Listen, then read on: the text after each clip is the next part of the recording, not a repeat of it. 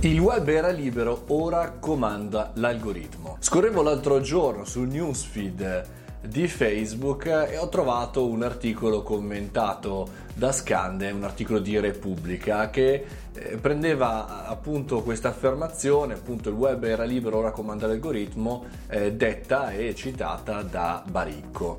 Ma al di là del libro, questa affermazione mi lascia un po' pensare come se ci fosse stato un periodo in cui internet fosse stato così un po' allo stato brado, un po' tipo oh, centro sociale. E invece un momento in cui, bam, immediatamente il signor col cappello Zuckerberg o altri sono arrivati e hanno detto basta, da adesso il web non è più così. E al di là del fatto che poi esiste il deep web, esistono altri mondi su cui la comunicazione non è così proprio ancora governativa come ci sembra essere, ma al di là del deep web, al di là del 70-80% di internet che, di cui non stiamo parlando, è vero, gli algoritmi dettano tante scelte nella nostra vita, ma è sempre stato così online. Se ci pensate bene, anche quando il web era solamente delle directory, c'era un motivo per cui alcune, alcuni siti nella directory venivano visti prima e altri dopo, cioè venivano ordinati in base a diversi fattori, magari la data di pubblicazione, magari l'ultimo commento, oppure ancora prima,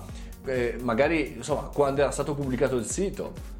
Per cui in realtà non c'è poi stato proprio un mondo di web senza alcuna tipologia di tecnologia di ordinamento. Ma è anche un po' vero questo, bisogna dirlo, bisogna ribadirlo. Ed è chiaro altrettanto oggi che forse con l'avvento del machine learning e di tutte le tecnologie di apprendimento artificiale della tecnologia che gli algoritmi diventano sempre più importanti all'interno del nostro mondo e ne abbiamo parlato più volte all'interno del nostro caffettino però un discorso è dire si stava meglio quando si stava peggio e un discorso è valutare l'evoluzione e cercare di tracciare l'evoluzione futura. Abbiamo anche trattato di come magari non sarà sempre più così, sempre più veloce.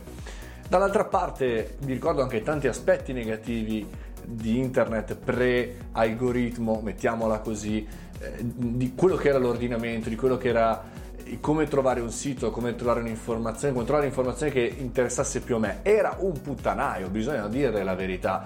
Cioè era difficile trovare in tutti i forum, magari anche prima in tutti i link, quanti siti c'erano, non c'era una ricerca globale, c'era una ricerca a casella, directory appunto non lo so, è come se queste persone quando uscissero queste dichiarazioni eh, vivessero un po' come gli anziani quando ricordano, ah sì che bello ai miei tempi, bello, fantastico, però le persone non vivevano fino a 70-80 anni, quindi eh, è vero, magari si viveva fino a 50 anni, 60, eh, ok, e quindi cosa facciamo? Torniamo indietro, viviamo meno per vivere meglio e poi vivevamo meglio, avevamo tutti il riscaldamento, mangiavamo tutti bene? Non lo so, secondo me è una cosa che mi ha lasciato un po' basito, soprattutto perché è virgolettato, ha detto da Baricco.